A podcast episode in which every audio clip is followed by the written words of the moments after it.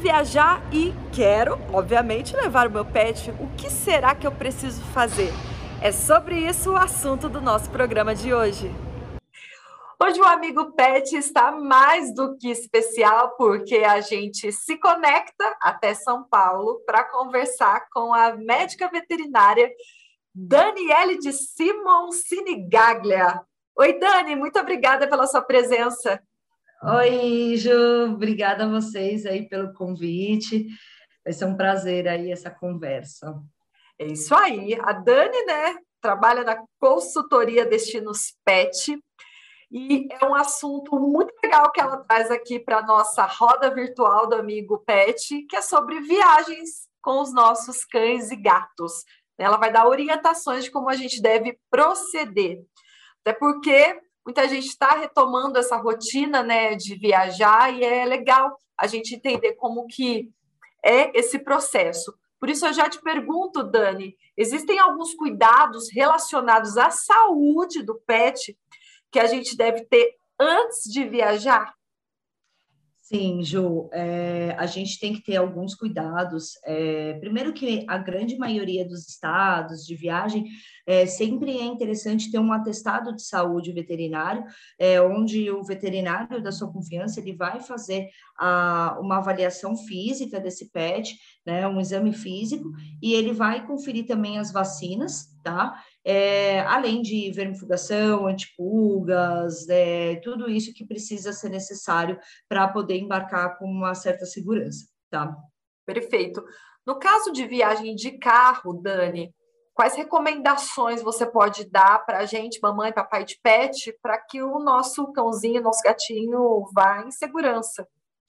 Sim, é, a primeira recomendação que eu falo é que existe, né, leis que a gente precisa ter que esses pets é, é, ficam em cinto de segurança ou caixas de transporte, tá? Então, felinos, obviamente, em caixas de transporte, e os cães, é, se não, se forem muito pequenos, em caixas, se não, é, em cinto de segurança, tá? Além disso, sempre opta-se por é, horários mais frescos durante o dia. A gente sabe que tem alguns cães que têm uma dificuldade respiratória já naturalmente por conta da anatomia, né, do focinho curto, aqueles braquicefálicos, como a gente chama. Então, bug, os horários... O bug, né? Hum. Isso, o pug, o bulldog, o persa, né, no caso dos felinos. Então, a gente indica que eles é, viajem em horários mais frescos, tá? E tenha sempre aí um, uma, um ar-condicionado, se possível, né? Um, água disponível, comida disponível, é, faça algumas paradas estratégicas aí para as necessidades. Isso vai se tornar a viagem muito mais tranquila, sem dúvidas. Perfeito. Até aí tudo tranquilo, mas agora eu vou para as viagens aéreas, até porque a gente viu tantas notícias sobre esse assunto, né, nos últimos meses. Sim, sim. Então eu quero né, entender como que a gente deve proceder quando a gente viaja de avião, né? Principalmente até quando a gente vai para o exterior com o nosso cãozinho, o nosso gatinho. Isso. Então vamos lá. É, as viagens aéreas elas são sempre um pouco mais burocráticas do que as viagens de carro ou de rodoviárias, né? É, de ônibus. Então, a primeira dica que eu dou para vocês é busquem com antecedência essas companhias, tirem as dúvidas referentes né, ao, ao embarque do PET. É, a gente sabe que as companhias hoje aceitam em média de cinco animais aí por voo. É, existem várias rotas que não aceitam animais, existem vários trechos que não aceitam, é, existem vários tipos de aeronave que não aceitam animais. Então, para vocês não terem nenhuma surpresa nesse momento, é interessante ligar na companhia, é, verificar no site, é, ver toda essa disponibilidade é, antes de comprar a passagem, porque hoje também a gente sabe que está difícil é, o reajuste de passagem, a remarcação, né? Então, tudo isso gera um estresse, né? É, mas sim, procurar com antecedência é o melhor, a melhor solução mesmo aí para essas companhias. Ô Dani, a caixinha de transporte é, do PET no, é diferente no avião daquela que a gente leva no carro? Sim, na verdade, é, a gente tem dois grandes blocos de caixa de transporte, as rígidas e as flexíveis, tá? É, normalmente, é, obviamente, em carro, rodoviária, muitas vezes não é questionado muito o tamanho dessas caixas. Então, é, dá para seguir aí meio que é, a caixa que você ficar mais confortável. Mas já com companhia aérea, essas regras mudam, tá? É, no próprio site da companhia aérea já tem as medidas lá que devem ser respeitadas, inclusive o peso do PET para ser respeitado, né? Então, isso é muito importante seguir, porque tem pets que a grande maioria é, é 8 quilos, tá? A companhia exige. Então, pets acima disso, eles já vão ter que se, se deslocar ali para o porão, tá? É, as caixas né, flexíveis, normalmente aquelas bolsas que a gente chama, elas são as ideais para cabine, porque elas são, elas são mais fofinhas, dá para amassar, né? Dá para dá ajustar abaixo do banco tá? O importante dessas caixas é que elas estejam 100% né, fechadas, de tal forma que o pet não consiga fugir. A gente tem algumas bolsas, né, que o pet fica com a cabecinha para fora, essas caixas não são é, aceitas, tá? Certo. É, precisa ter uma ventilação e o pet tem que estar minimamente confortável, né? Então, dar uma volta em torno do corpo, conseguir se manter em estação, conseguir deitar, né? Conseguir estar minimamente. Pensa que são algumas horas de voos, né? Quando você vai é, de voo, quando vocês vão para, por exemplo, o exterior, que pode bater 12 horas, imagina o pet lá todo encolhido na caixa, isso não é legal para ele também, Tá? É, e no porão as regras são muito parecidas, porém a, a, caixa ela tem que ser rígida, tá? Ela tem que ser já com material um pouco mais resistente, tem que ter ventilação, o pet tem que estar ainda mais confortável é, para poder viajar. Eu estou entendendo que antes da gente fazer alguma viagem aérea, realmente precisa estudar toda a companhia, todas as regras. Sim tem que entender quais são os acessórios que podem ir ou não e até compreender o destino. Você falou muito do tempo de viagem, eu acho que isso é fundamental para o bem-estar né, do nosso sim, filho de patas. Sim, sem Mas dúvida. cada país deve ter uma legislação específica até para o recebimento do animal. Sim, sim. É, é, muito importante, Ju, você comentar sobre isso, porque é, eu vejo muita gente me procurando para uma viagem internacional e me procura com muito pouca antecedência. É, quando a gente fala de uma viagem de um pet para a Europa, a gente está falando de, uma, de um período de antecedência de até cinco meses, tá? É, quando a gente fala para os Estados Unidos hoje, né, devido a mudanças aí de algumas regras, também estamos falando de quatro, cinco meses, né? Tem países que é um pouco menos, a gente fala de dois meses e tudo mais, é, mas via de regra esse período tem que ser buscado aí com bastante antecedência mesmo, porque é, para vocês não terem imprevistos? Né? E fora que durante o, o percurso podem acontecer imprevistos e que isso prolongue ainda mais o tempo de viagem, né? É, então é muito importante essa antecedência, tá? E também tem um ponto que cada país tem a sua regra. Então tem país que exige microchip, tem país que exige exames de sangue, é, vacina, vermifugação, parasitário, é, outros exames. Então tem tudo isso que precisa ser levado em conta. Eu tenho uma amiga que recentemente passou férias em Maresias, ela ficou numa pousada que era específica para receber pets.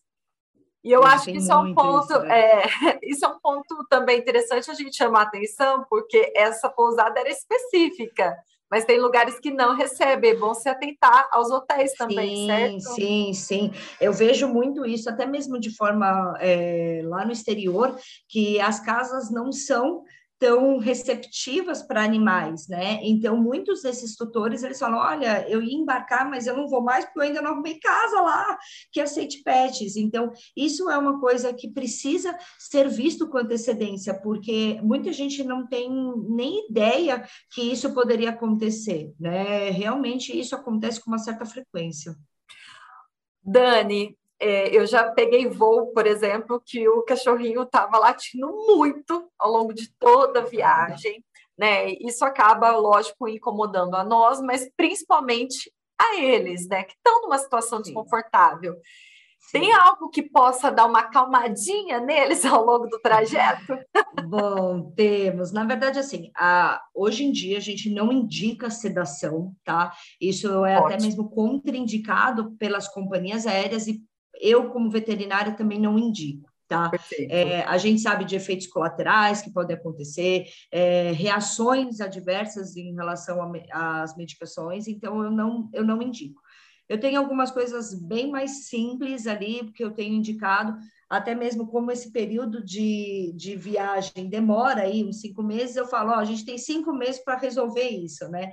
Então, primeiro de tudo, adaptação com caixa de transporte. Eu não deixo o, o, o tutor comprar a caixa de transporte faltando cinco dias, seis dias para viajar. Ele vai comprar com antecedência, porque o pet já vai se acostumando com aquilo, vai dormir lá dentro, ele vai é, comer, é, oferecer algum petisco. Tem muita gente que acaba abrindo mão aí de de adestradores para poder orientar, e eu acho isso muito legal. Hoje os adestradores já têm várias dicas de adaptação, né? É, então, assim, a adaptação com a caixa de transporte é muito importante, isso se torna um, um processo um pouco mais simples, tá? Outra coisa é gastar a energia desse pet no dia do voo, no dia da viagem. Muitas vezes os voos é, saem à noite, a grande maioria ali do exterior, mas voos também existem durante o dia, né? Algum, alguns lugares acaba saindo até mesmo quando a gente vai viajar de carro, também acaba viajando durante o dia. Mas Sim. o ideal é que a gente é, acabe gastando muita energia. Então, tem gente que dá banho um dia antes, tem gente que leva no parque, joga bolinha, não deixa o cachorro dormir, não deixa o gato descansar, fica lá igual o gato pentelha a gente para acordar, a gente pentelha o gato para acordar. Então, deixa aquela, aquele gasto de energia para que na hora que for a viagem, o pet já está muito mais relaxado, o pet vai falar, meu Deus, me deixa aqui cinco minutos dormindo. Como eles não têm noção muito de tempo, assim, eles acabam dormindo, eles dormem maior parte do tempo do dia, então acaba que eles acabam pegando isso, tá? E por fim, Ju, uma dica que eu acho que é muito legal, que muita gente acaba esquecendo, é a questão das necessidades da água e da comida. Então, às vezes, nesse caso que você contou, do cachorrinho que ficava lá latindo, às vezes esse cachorro só queria fazer um xixi e ele não teve Sim. a oportunidade de fazer antes. Então, é muito interessante, antes de entrar na viagem, ou até mesmo se você for de carro, fazer paradas estratégicas, porque isso deixa o cão menos agitado. O gato é mais difícil, isso, porque o gato ele é mais, né, não é na dele ali, vai fazer, ele não vai fazer nada, ele vai ficar a viagem inteira olhando para a cara do humano, onde que vocês estão me levando, né? É. Mas o cão, o cão ele vai ficar mais confortável, se torna menos estresse. Eu já peguei muitos animais que chegaram, falaram, nossa, ele está muito estressado. Nossa, a hora que ele fez xixi, meu Deus, ele acalmou. Então eu falo, poxa, era tão mais simples, né? Então isso é uma, um ponto a, a considerar. Eu acho que daí não, aí você consegue não precisar de remédios, nada disso. É, e lógico que cada caso é um caso, mas via de regra super funcionam essas dicas. Dani, eu amei essa nossa conversa, o nosso bate-papo. É... Eu acredito que chamou a atenção de muitas pessoas que acompanham aqui o Amigo Pet. Quero, por favor, que você compartilhe os seus contatos para a turma te procurar é... diretamente e já esclarecer. Tem alguma viagem prevista, é bom já tirar todas as dúvidas. Sim, com certeza. Bom, vamos lá. É, a minha empresa chama Destinos Pet, como a Ju já comentou. É, o site é www.destinospet.com.br. O meu contato tem o meu celular, né, é, que é o 11 991 468660. É, ou também pode entrar em contato através do e-mail m V, né, de médica veterinária Daniele, com dois L's e E, arroba destinospet.com.br. E aí, se vocês quiserem também me sigam lá nas redes sociais, arroba destinospet, lá eu posto todos os meus bichinhos aí, meus, os peludos que vão aí conhecer o mundão. Muito legal. Perfeito, Dani, muito obrigada, sucesso. Obrigada a vocês. Adorei te conhecer. Muito obrigada, viu? Um beijo. Beijo, quando sempre com o Urufino Pet. Tchau, tchau. Obrigada. Gostou? Curta, compartilhe, marque um amigo. Tem perguntas? Pode escrever aqui pra gente também. Até semana que vem. Tchau.